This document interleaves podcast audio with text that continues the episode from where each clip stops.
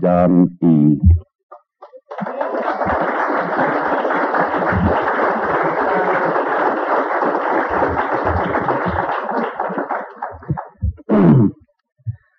I'm John, real alcoholic.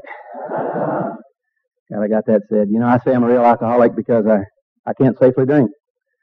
It took me a long time to find out about that.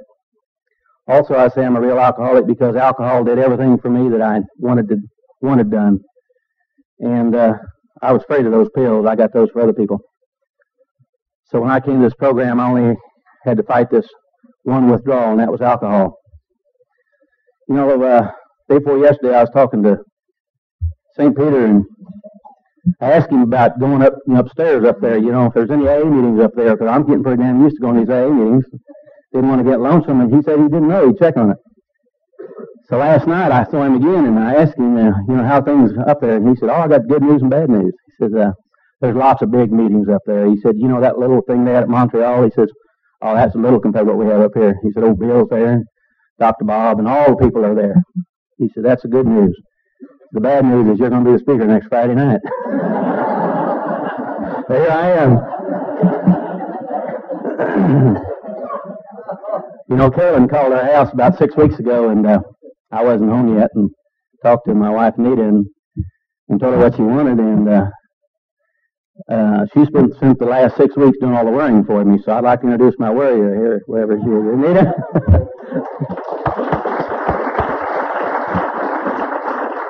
so that that say that for me. And uh, I have a my youngest daughter here tonight, Amy. Would you like to stand? and my youngest son, George.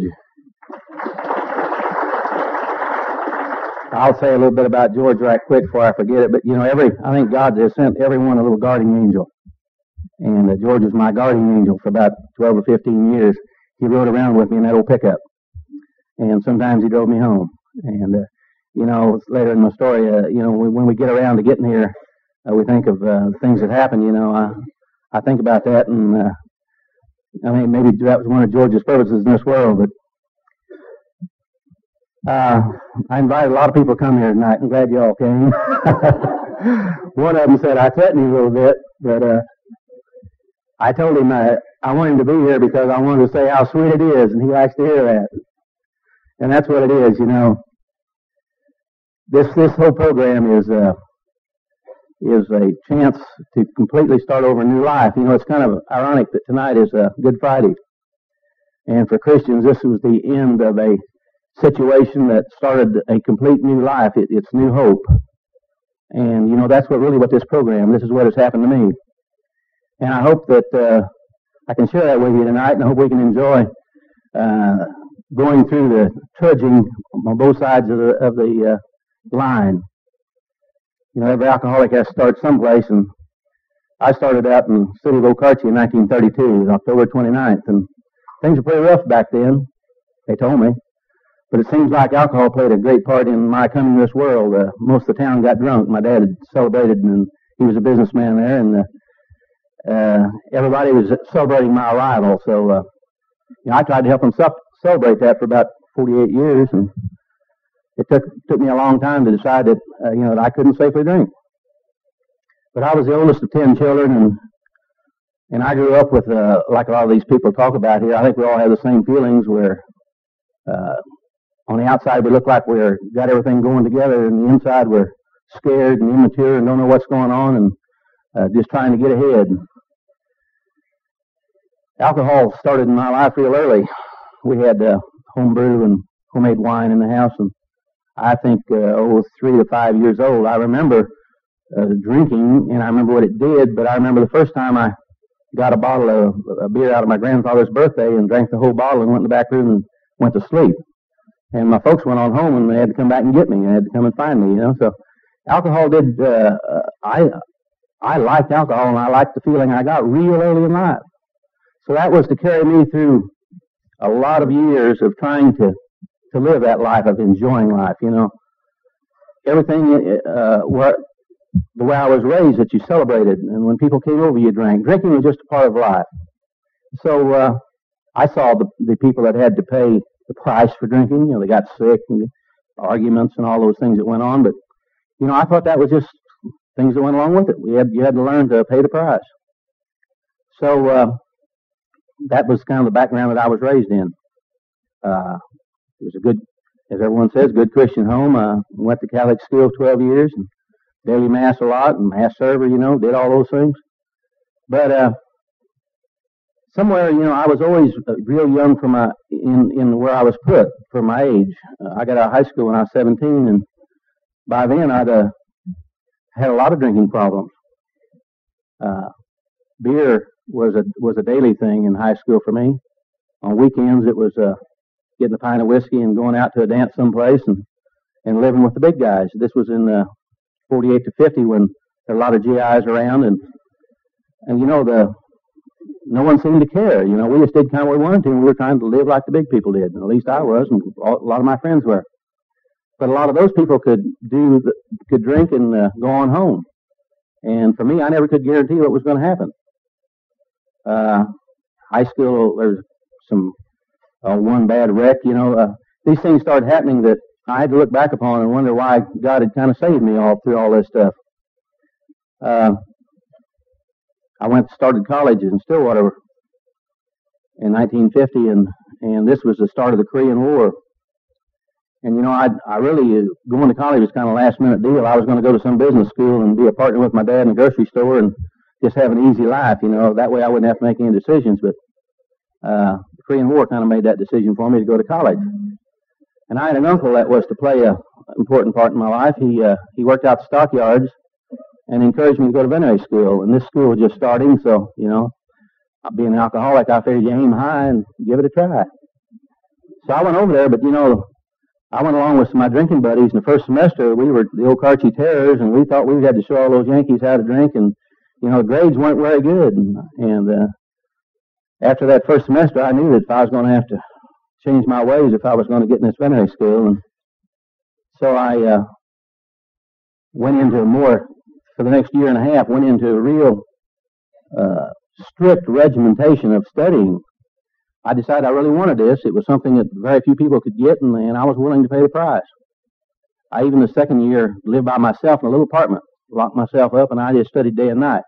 Now, that sounds real good, except on Friday at noon, I got hitchhiked and went back to Okarche to the bar. And I worked at that bar set Friday night. Oh, I was real good at that. Shining that old bar. If you ever been to Okarche, it's that old antique bar there and I'd drink that beer to catch up for all week. And oh, I was a good bar shiner, you know. And all day Saturday, I'd get to work in there Saturday night, and we'd lock that thing up at about midnight, and then the guys that were around, there's a, a dance place out, or there's some place to go and continue drinking. By that time, we it was on to the whiskey. So I spent this these times uh, catching up, and uh, I didn't have a car. You know, that might have saved my life. I would hitchhike back and forth to school or get a ride to somebody. But uh, alcohol was a problem, uh, especially with my getting along with myself. You know, during that time, some of my buddies, one of my first cousins, got killed in in Korea, and they brought him home. You know, and during World War II, I'd kind of looked down upon draft dodgers, quote, and uh, God, here I was being one of those. I, you know, I couldn't. I had to drink to put up with myself. In other words, yet I was doing what everybody else was doing. I was going to school and telling myself I'll go to the army when I get out, you know, if I have to. But uh, so there were conflicts, and uh, I was accepted the veterinary school, and you know that's another story. That just a lot of little things happened, but I got in, and here again it was at this time in my life I was uh, I was going to mass daily because I really needed God. You know, I was praying, humbly praying to get to help me. You know, and God was doing this. He carried me right on through these things. I got into veterinary school, and then it was kind of a letdown. You know, I'd made that one hurdle that I'd challenged myself to. So the first semester, I kind of laid off. You know, caught up on my drinking a little more, and I met a guy that had a car, and he and I were real good buddies, and he'd take me home on Fridays, and I got to where going back to school what didn't happen until Monday morning, and the first semester in veterinary school, I was put on probation, and it was back to the old drawing board for John. You know, so I had to go back to locking myself up and confining myself to these studies and, and, and trying to drink enough on those weekends to, to survive. And finally, uh, junior year, I got an old car. Old car is a brand new car. Here I hadn't had a car all these four years. I was 21, and my dad got me uh, a new little Chevrolet.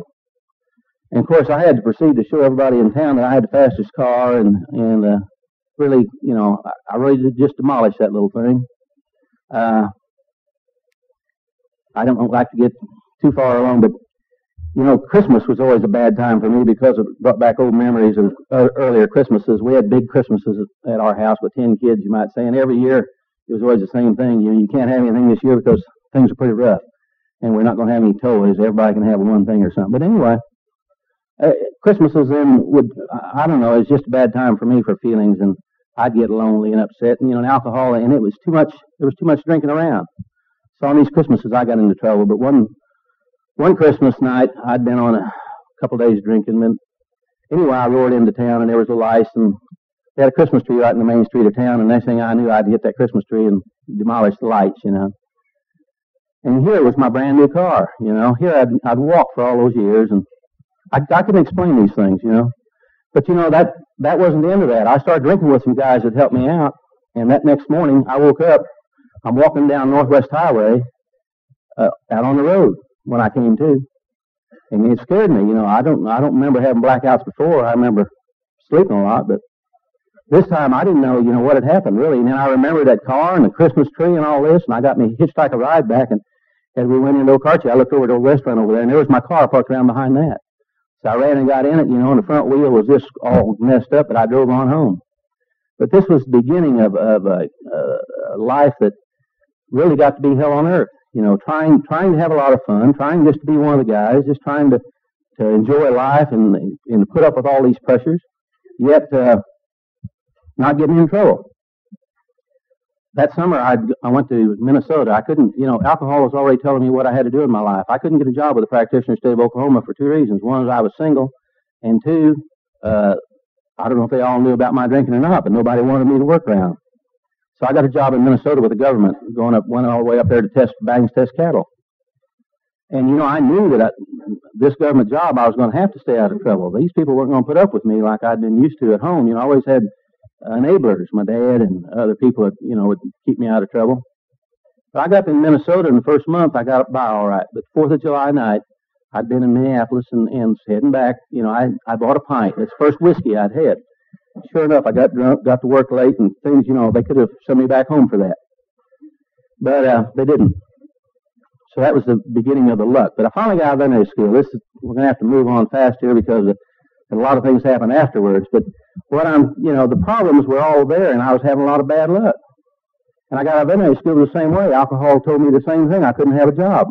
And this same uncle that had uh, encouraged me to go to veterinary school was working at the stockyard, so he got me a job with a friend there because I had to go to the Army. I had a commission, but they didn't want me at that time.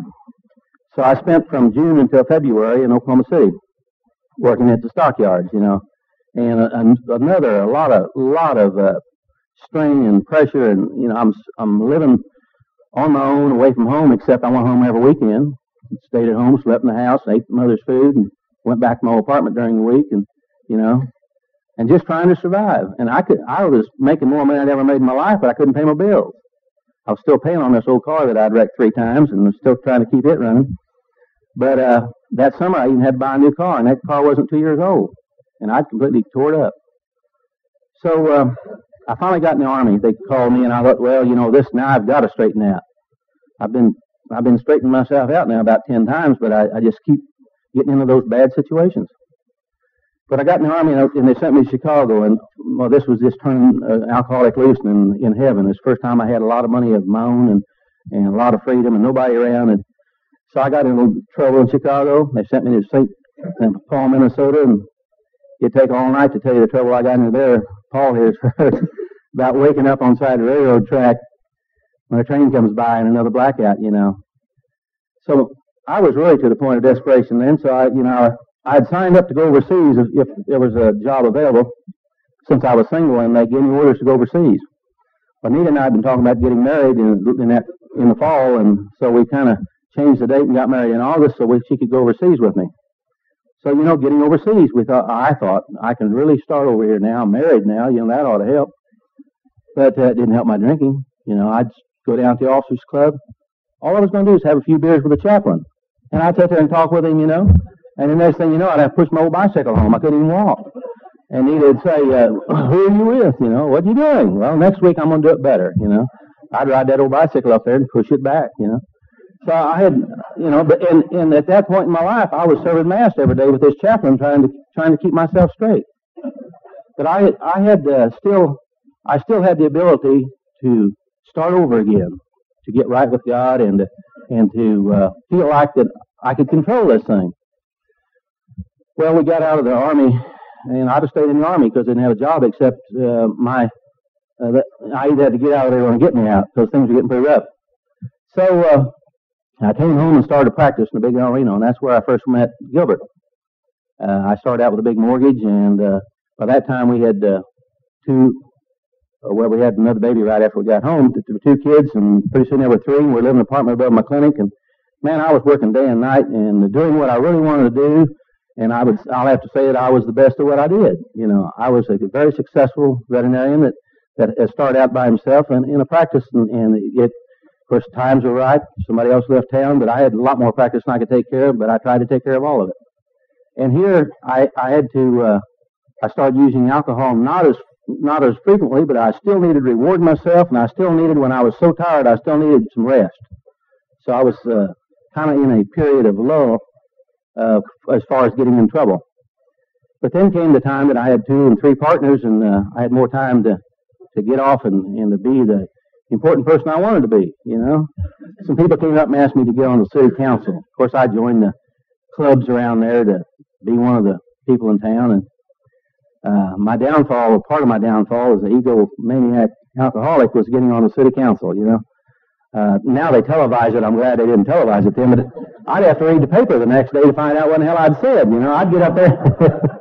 I had to have a few drinks to get brave enough, and I was tired. So then, by the time I got up to running that city, well, they thought they were in trouble then. But, but anyway, uh, they were doing a lot of good things. They built a new jail and uh, addition on the hospital. And I'll tell you this because this kind of points out how crazy I was.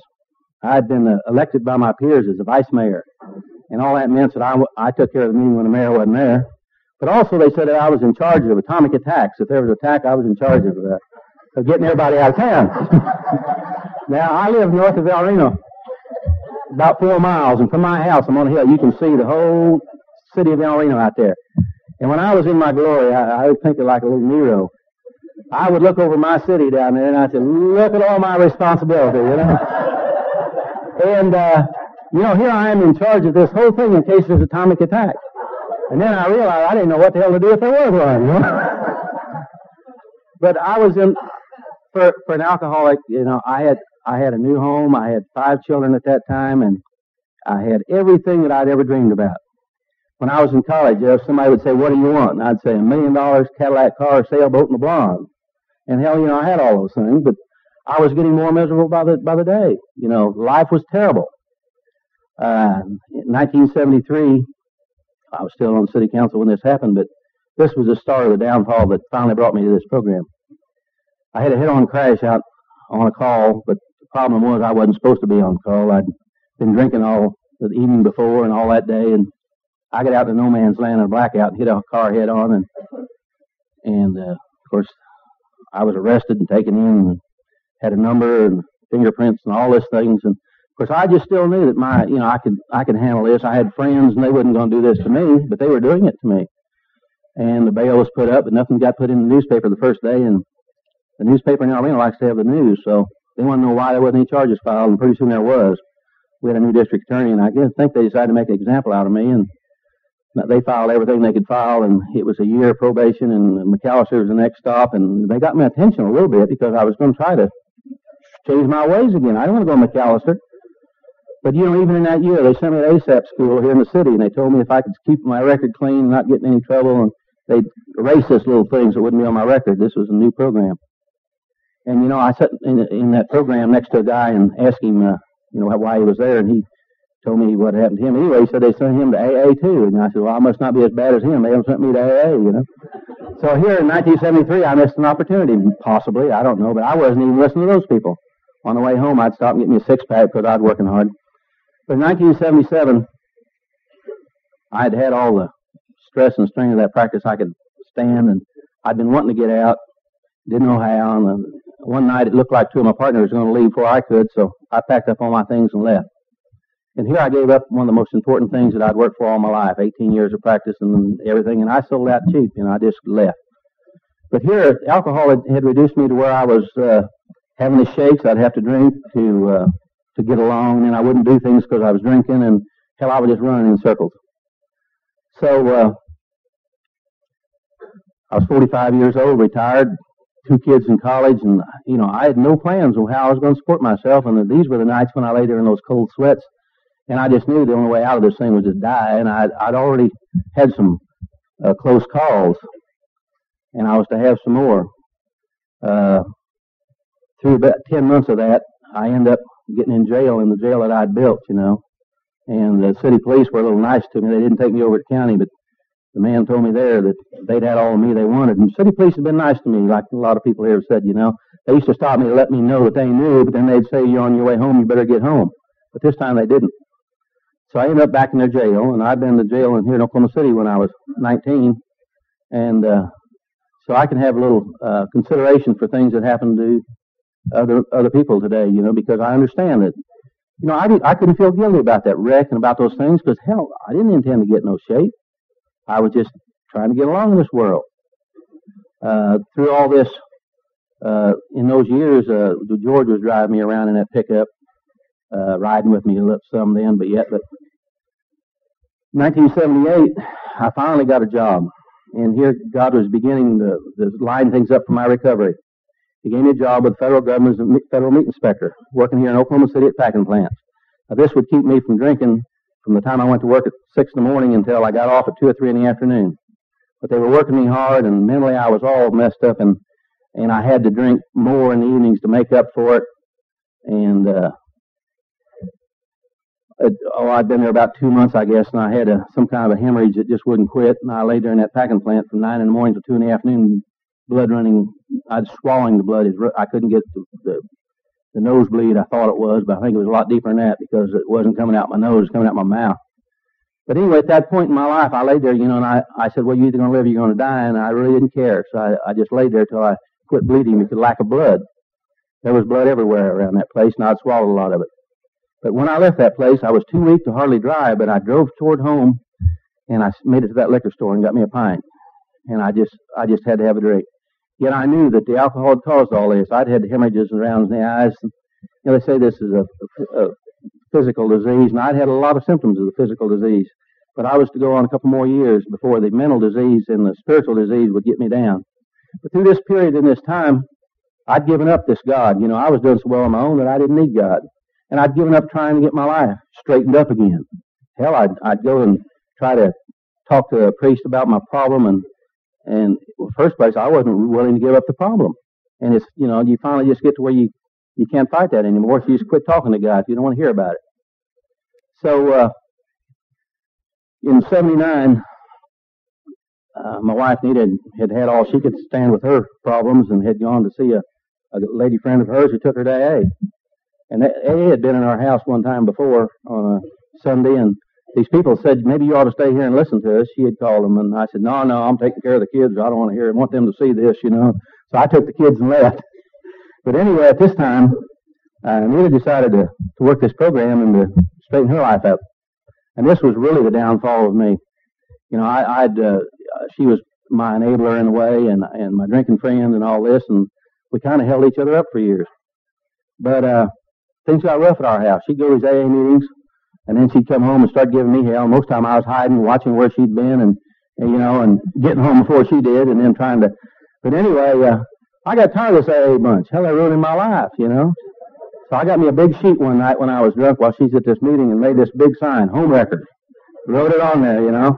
Now I'm gonna put this on that AA door, but I was too drunk that night. So uh, when I when she came home, I told her about this, and she said, "You better not go up there. There's some big guys up there." And then there was. But I had to, uh, I had to tell the group about that the first night I went back to El Reno to a meeting after other things had happened because uh, I, I, I had to do that so I would feel at home with them. But uh, in January 1980, Nita had had all that she could stand, and she got five kids together, and They were in doctor's office in Oklahoma City, and they had one of these things called intervention all lined up, and only I didn't know about it. And I appeared in the in the office there to sign some health papers for a boy, and health papers that uh, uh, insurance papers. Anyway, at this at this great meeting, uh, they'd all been coached what to do and how to say it, and the, ki- the kids all told me of some fact that happened in their lives that you know when I was drinking, how my drinking had affected them. You know, even back on that in that wreck thing, that that just about you know if I could have died, I'd like to die then because I knew these kids had to go back to school and knew had to go visit their friends, and I had to go back to my practice and face people. You know, God is hell when you're a public drunk and they've had your picture in the paper and all these things, and you know, I, that mental strain nobody knows what an alcoholic goes through and survives. The only way I could survive was just keep drinking. But uh, after at this intervention thing, uh, I tried to make up excuses. You know, I I haven't got time, but they had my boss there. He said, "Yeah, you got time." I said, "Well, I'm not ready." Yeah, we got a suitcase packed. We got a, and we got a ticket for you. Well, a lot of alcoholics, you know, with five kids and, the, and their job and everything, you know, would have said, "Yeah, I'll be glad to go." And but not this alcoholic. You know, I didn't have time to think, and and I didn't have time. I didn't know anything about treatment. I didn't know anything about anything. All I knew was I was needing to drink real bad, and they, I hadn't had one yet that day, and I was, I just had to get the hell out of there. So I got up and walked out. And here again, I was giving up everything in my life. You know, my family and my wife and my other job, and you know, I was one step from Skid Row at that point in my life, and I didn't know what I was going to do. But you know, I did, I couldn't go back. You know, I'm a, I even made a the, the bad mistake of telling them that uh, you know I'd quit drinking for a year just to show them I didn't need to go to any treatment place. Well, let me tell you, that started me on 30 days of misery because I didn't drink for 30 days. And for an alcoholic, they drink a lot every day. And I, I, I, I don't like, you know, a lot is a lot for different people, but for me, it was all I could get without overdosing. And here I was not going to drink for 30 days, so I just, all I could do was go to work, come home, sit there and watch TV, eat, go to bed, get up, go to work, and I couldn't even drive through town. You know, how in the hell do you live like that? That's not giving an alcoholic an option. So I knew that I couldn't live sober, I thought. But after that deal, uh, it took a while, uh, four or five days. Everybody came back home. We're all going to start over again. But, you know, I was in a tailspin then. It was not going to stop till June the 21st, 1980. And that was the last Saturday night of the, that I ended up in my old trailer house out of the pond all by myself after about three days of drinking. That morning I'd gone to Okarche to buy that last bottle. I didn't know it'd be my last bottle, but I only bought one. I always bought, you know, weekends you have to have three or six. But that morning I only bought one. And the poor lady that sold me that bottle was a relative, and she looked at me, and I'd been out in that old trailer house for two nights, and I'd what I was doing was just drinking and passing out and getting up and driving around and drinking some more and then going back there to pass out, and and I, I what I didn't know was I was preparing myself for the for the end. But that lady said, John, where in the world have you been? And I said, I've been out farming, you know. I had dirt all over me, you know. Oh. But I, I went ahead and, and, and, and nursed that bottle that day, I guess, because all I remember is later that night I just had, I had mentally all I could stand. Spiritually, there wasn't anything left in my world. And you know, this is ironic that it was on my son's 21st birthday that this happened. And when he was about four or five weeks old, he got real sick. And the doctors told us that about five o'clock that evening he was going to die. There was nothing they could do for him. And about six, well, another three hours went by and the little baby didn't die. And I was praying to that God that I knew then real hard. And I, you know, I told him that uh, whatever, but I sure needed this boy to, or I, I just couldn't go on with, with all this work and all these things. I, in fact, uh, I guess I threatened God I might even have to go back in the army and just quit what I was doing. But for some reason, they called the specialist who came over there and this baby had been overdosed on drugs that they were giving him for, di- for diarrhea. And he was in a coma and, and barely breathing with little oxygen. But God gave us that boy back. And I, you know, and it was a miracle. I know it was a miracle. Yet 21 years later, here I am, from all the faith that I'd had at that point, here I was with no faith, in total depression, willing to take my life, and I'd had everything with me to do it. I had a, a syringe and a drug we used to do away with dogs. I knew worked. I'd put a lot of dogs to sleep, and it was a painless thing. And and I'd try. I even had it figured out in my own little mind how I was going to do this and still collect the uh, insurance. I thought, you know, thought it'd work. But I got this stuff out, and I went out and picked up and got it out. And it's that point that something happened, and I, you know, this is where God said, John, this is going to be your last chance. You want to do it, you better do it. But I looked up and I, I, you know, I, I said, you know, this is going to be the last time. This will be the end. So I said, you know, that I think there's a prayer that every alcoholic must know, or it wouldn't be here tonight. Is God help me. I didn't want to kill myself. I didn't know any other way out, and then I was afraid I was going to, and I knew I was going to, and I didn't know what. I couldn't help myself. But for some reason, I put that stuff away and ran in that old trailer and went to sleep. But that started the surrender that ended up with me being here tonight. Because I knew then that I had to go someplace because I was crazy. Most people just don't go around wanting to kill themselves. So on Sunday, I got me a six pack of Michelob. I was really sick after that last week of drinking, and I I drank that for medicine. And I made my good resolution that I was going to do something Monday morning. I didn't know what to do. I didn't know this doctor's name. I didn't know who to call anywhere. I'm, I'd gone back to work. So I looked in the yellow pages under alcoholic, and I saw this number. And I'm so nervous and foggy by then, I just dial this number, and it's an 800 number. And I get California. It's the care unit headquarters in California. And that's the number they used to have in the in the yellow pages in directory. But a little lady there said, "Hold on," and she hooked me up with a gal at St. Anthony's Hospital. And I told them uh, what had happened and everything. I, I said, "I got to go someplace," and they said, "Well, can when can you come?" I said, "I can't come till Friday night." She said, "Well, you know, you call me every day and we'll keep you a bed." That Monday when I got home, I stopped at the 7-Eleven store and I went in and I was still, I was sicker than hell. But I knew I didn't know what to buy. I looked at one can of beer and it wasn't enough. I looked at a six pack and I knew if I drank that I'd go get some whiskey and I got me a quart of Budweiser. I left it in the sack, went out to my farm and sat on the hill. I looked at the sun going down. I drank that quart of Budweiser. That was the last drink I've ever had. I threw the bottle down and went on back to work. And that Friday, I walked into the St. Anthony Hospital. You know, I still have the last fifth of Jim Beam, the empty bottle that I picked up out that old trailer house that I found. And I still have that bottle of medicine. I'll tell you a little more about that bottle of medicine I was going to use on myself. But I have those things today because I want to remind myself of what it took. But I went to that hospital and I stood there that Friday evening. On Thursday, I told my wife I was going to go to this hospital and she didn't believe it. And I had my suitcase packed, but hell, she'd heard that before. But I, I knew I had to, I was going to die. So I stood at that front door. And how it works says we stood at the turning point. And, uh, you know, I had no idea what they do with an alcoholic except lock you up. But I knew I had to do something or die. So I walked in there and I just gave myself up, you know. And then the miracles started happening all the people in my life. A lot of them, some of them here tonight, and there's a lot of others that have been helping me the last coming on six years. On that Saturday, it was on a Friday night.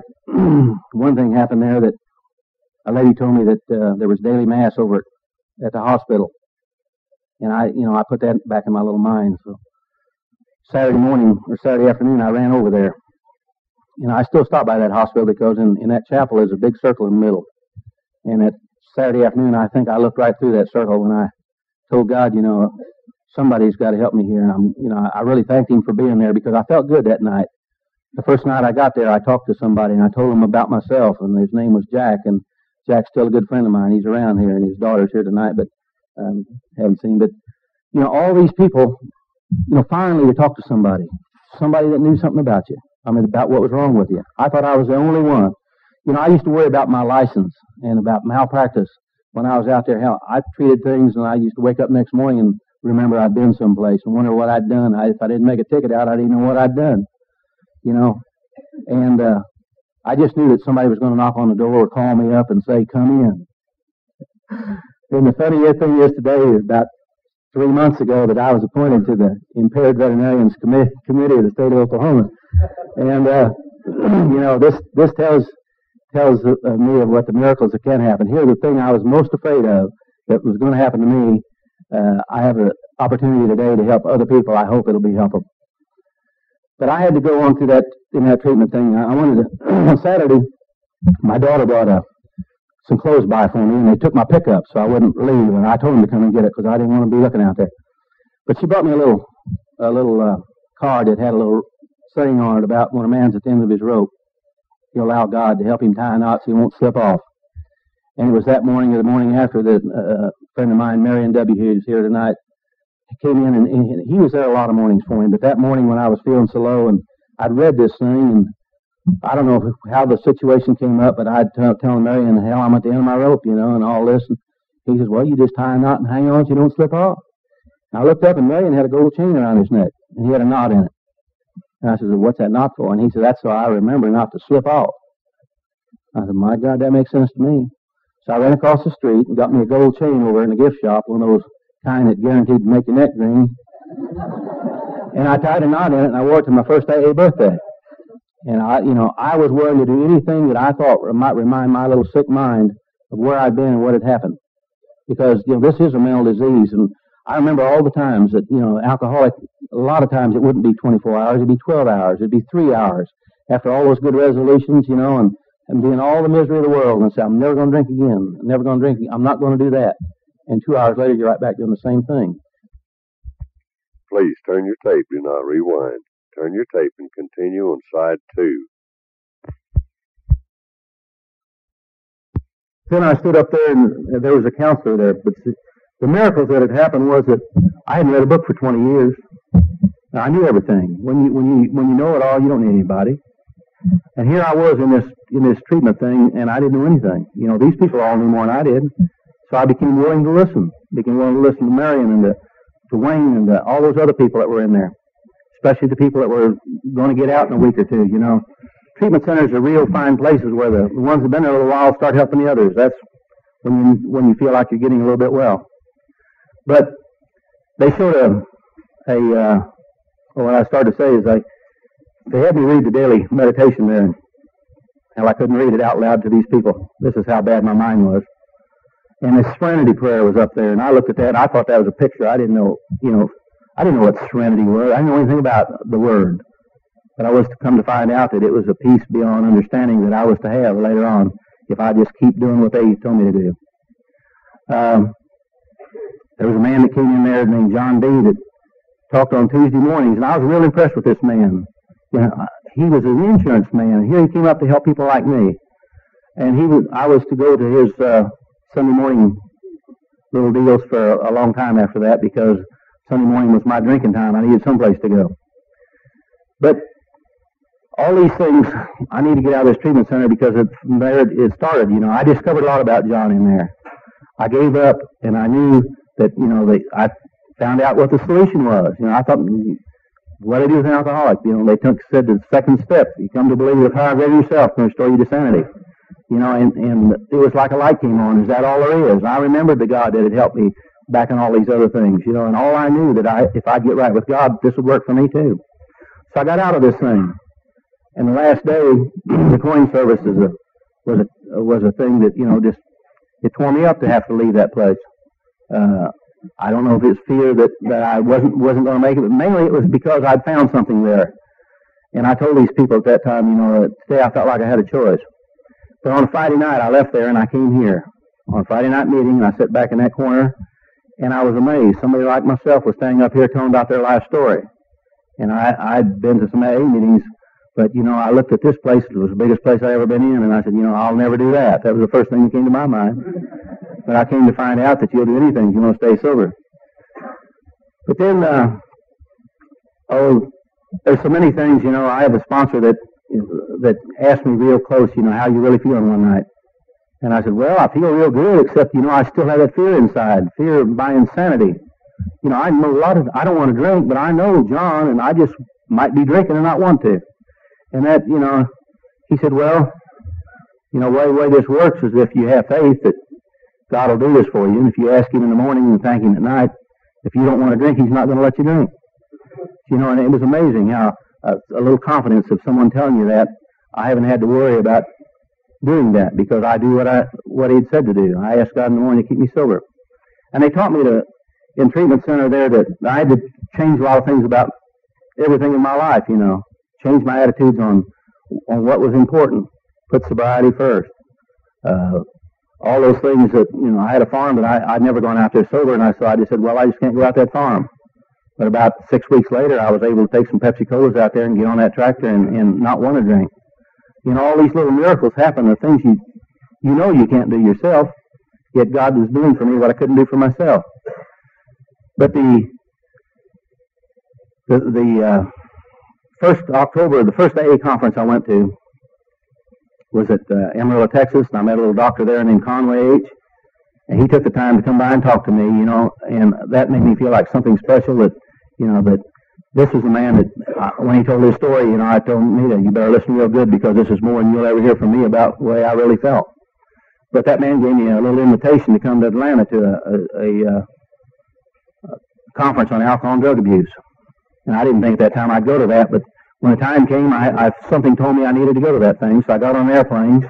And I'd seen this crazy cowboy around this club a little bit on Saturday mornings, but uh, he was on the same plane with me. And we get to Atlanta, and here he was, you know. And Daryl was Daryl and Paula and I had uh, five days of real good getting to know each other. And, uh, you know, that has happened to me at about every conference I've gone to since then. And I, I've been making two or three of those a year, um, mainly for, it's my vacation.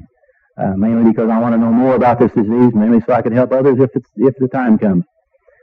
But, uh, things came around on my first AA birthday. You know, I'm an alcoholic. Golly, here it is, right? First year. Well, the first thing that happened was about a week before my birthday, somebody volunteered my services, and I stood up here for 30 minutes. You know, I, I don't know how I got through that because it's rough enough getting up here again tonight.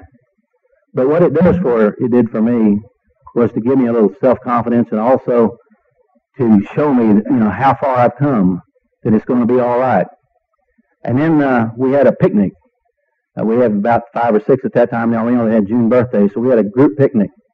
And the next year we was to have another one of those. And, uh, you know, I, I ran around, the, I went to the short grass and went to their birthday party for me there. I went to El Reno and went to the birthday party for me there. And I come up here Saturday morning and got a coin, you know. Man, I eat up these AA birthdays, eh? But, uh, that's what it's all about, you know. It does a lot for me, but it does for some other people. You know, there's new people here tonight that been sober a week or ten days and they wonder if this thing's going to work for them. Uh, but the the way it, the reason I know it was going to work for me because I saw these other people that were sober and they took the time to tell me, you know, how how it happened. Also, Gilbert gave me a pat on the back, but you know, I've done a little work in SAA, but the only reason I've done it is a selfish program. Uh, I tried to repay my sponsor early on. You know, I, I'm a I, I can't stand having everybody help me without me trying to repay. And he explained to me that the way you repay this is you go help somebody else. So, you know, I, I have a debt of gratitude that I, I can never help enough people for what has been given to me. So I, for, oh, two, two and a half years, while I was at the care unit, I noticed that the people that came in there and talked to us were the same people that were sober a year later. So when they asked the El Reno group for somebody to come and bring a meeting on Thursday night, I kind of took upon myself to be there on Friday nights. I mean, so I did that for a couple of years. And you know, that was the best thing that ever happened to me. Also, I got to know those people there. My job was such that I could run by in the morning and see them. And, uh, you know, they all thought that I was helping them, but I remembered what Marion had done for me. And uh, this is this is the selfish program, like I said, because I want to have those good feelings. Um, oh, this, you know, it's they say keep coming back. I was I went to the Kelly Club yesterday at noon. Things just happen, I think, every day for me that just keep m- making me more grateful and reminding me where I came from. But I had a appointment in a situation that I, I knew was going to be a little stressful, so uh, I, I left a little early. I really going to go by church, and it was locked up, so I went up to Kelly Club. But what I did when I parked there, I remember sitting there one of the first nights, and coming out of that meeting was 120 degrees, and feeling sorry for myself and how'd I get here and oh poor me, you know, and some lady came bouncing out of that out of Kelly Club after the speaker's thing, you know, and we were waiting for the taxi to haul us back to the hospital. She says, "Keep coming back; it'll get better." Uh, oh my God, you know, this lady doesn't know how bad it is. You know? But see, I can remember that yesterday noon because it has gotten so much better. You know, those promises. Uh, if I had the time, I'd read them, but that big book had been laying around my house for six or eight months. I didn't read it. You know, that said alcoholic on it. Even when I got that treatment center, when I woke up and looked next to me, there was that big book.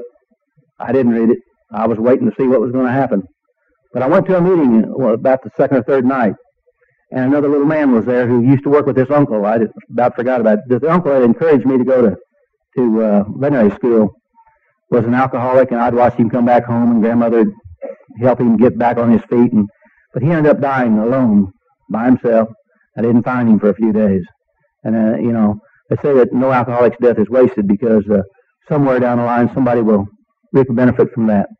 But when I went to this meeting, here was Luther. And Luther, I still see Luther on Wednesdays down in a group.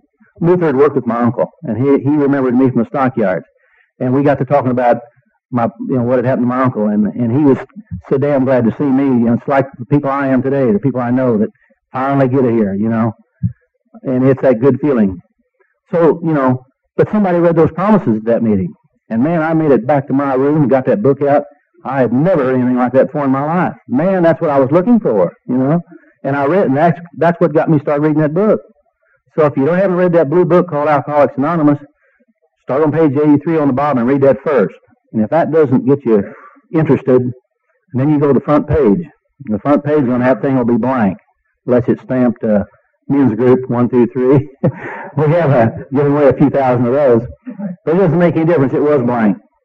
But a man told me at uh, that had gotten sober in El Reno. He was in, in uh, Tulsa at a conference. He said the most important page in that big book is the first page is blank.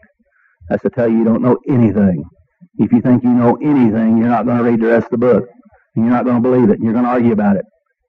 And by the time I got to that care unit, I knew I didn't know anything. I'd laid on that bed. It's the first time I'd ever been in a hospital in my life. That head-on crash and all those other things that happened to me. And, you know, I'd never been hurt physically enough to require a hospital. I should have been there a couple times, but I hadn't. So that's why, you know, that's what that book did. And getting back to that treatment thing, there's there's a little thing called footprints, and this is where I think I I really surrendered. They read that thing to me, and it talks about a man walking with God, and God shows him all the things that happened in his life. You know, I visualized everything. I had like an instant replay of my whole life when they were reading this thing. And then it says, during the worst times of your life, there's only one set of footprints. And the man said, Lord, where were you when I needed you? He said, boy, that's when I was carrying you, you know.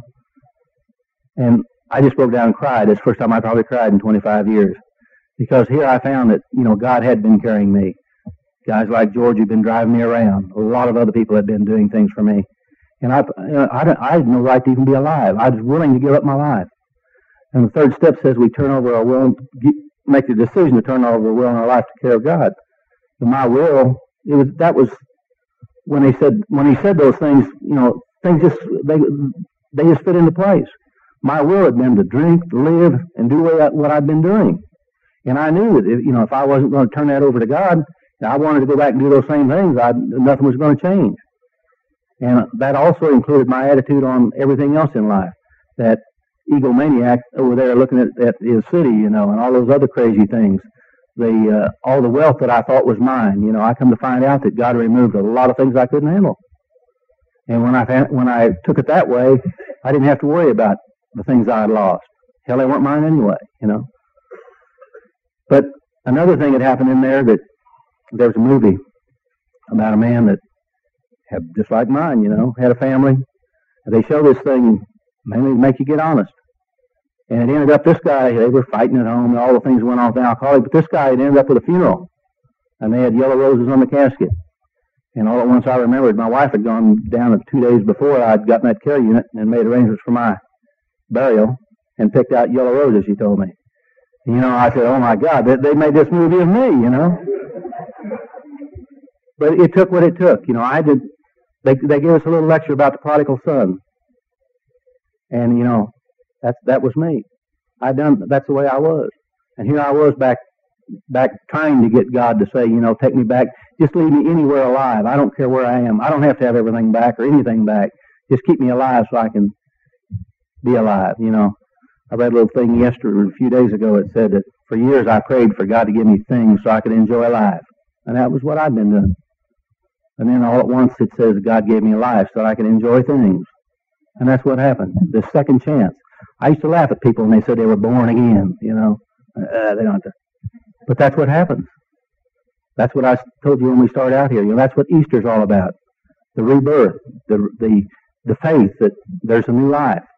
It all's not gone. You know, the last, the darkest moments of my life were the were the best. I heard these people say they're grateful alcoholics. Marion says it real deep, you know. And I thought, God, they're really sick. Who wants to be grateful? I looked down on alcoholics all my life, you know. I worked in my dad's bar. I knew the people that lost their farms, kids didn't have shoes, and the wives called all the time, you know. And here they say they're grateful they're an alcoholic. But after about a year, I could say I was grateful that I was an alcoholic because without it, I'd have never found how to live. There's bumper stickers people have on their cars. Says I found it. I don't think half of them know what they what it says. You know, everyone in AA that's sober ought to have one that says I found it. Not only have they found sobriety and serenity and surrender, but they found a God that'll work for them. That's their friend. You know. It's time to leave, but I, I I just do what any alcoholic's supposed to do. That's get up in the morning and thank God for another day. You know, I've had almost coming on six years of free days given to me for by God from that time that I was willing to give my life up, and that's you know it was easy to give my life back to God because it wasn't mine anyway. But I enjoy these days to the fullest. I read those little books in the morning to remind me I'm an alcoholic, and I can't do it by myself. I head to work and I watch the sun come up, or see the stars, or talk to God and say, you know, it's a great day. Thank you for making one just for John. I'm still selfish because I like to enjoy my days. But then I go and, and I go to a meeting if I can, and I'm glad there's big meetings up in the sky. You know, I got to go to that Montreal deal, and that was a, it was worth uh, the whole deal. Uh, for those that weren't there, you ought to just get a, a, a tape of just the roar of the people, or see it somewhere if you can. There's somebody around here that has that videotape. But I'll uh, hope that someone tonight heard something that may help them. If nothing else, uh, you know, I told the man here tonight if he gets finished hearing me, he'll say if that drunk can do it, anybody can. So I'm glad to be here tonight, sober, and enjoyed it. And uh, thank you all, and thank God. Thank you.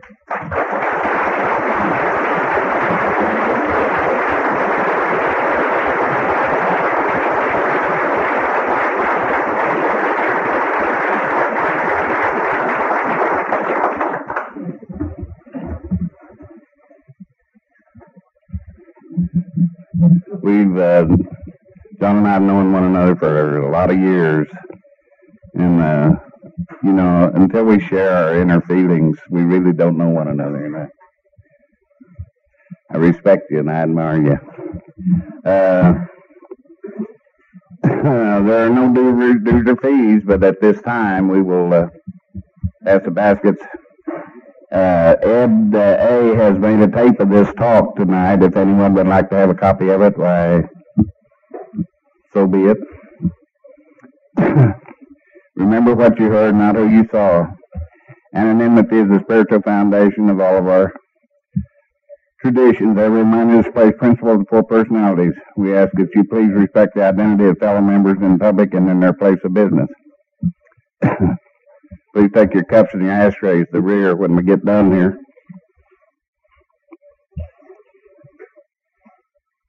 That uh, that Wednesday night group's a pretty good group, isn't it? Did you go last week? Didn't you?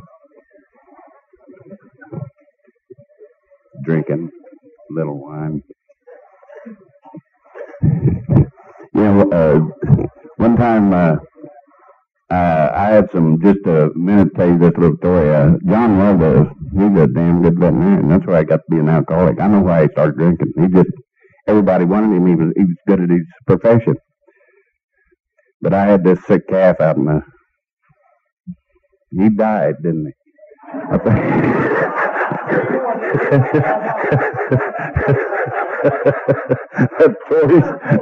want your image. uh, uh, because of a, it's a story within itself, because of a, uh, action on my part, because I was doing, I was doing some drinking, you better believe. And I, I couldn't believe that I'd made this mistake. You know, an alcoholic such as myself don't make mistakes. It's just, and, uh, this calf had died of a sickness, and I, I wouldn't accept John's diagnosis of the thing. And I said, well, we'll go cut the calf open, you know. We posted it, didn't we? Isn't that what we call that? We posted this calf. You, uh, we, uh, what do you call that? Yeah, but the, in the nice people, you don't say that. In,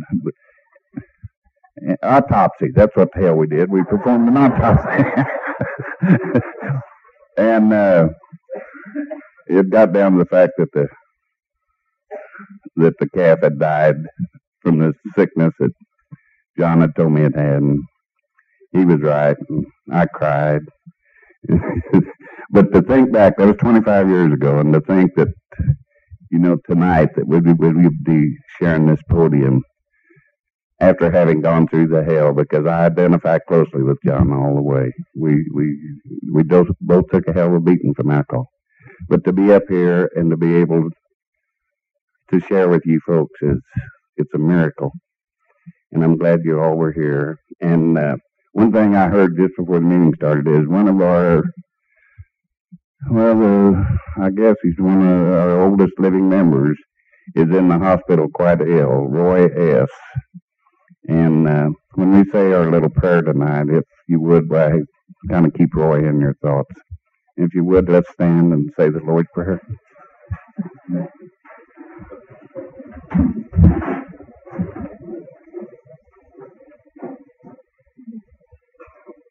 Thank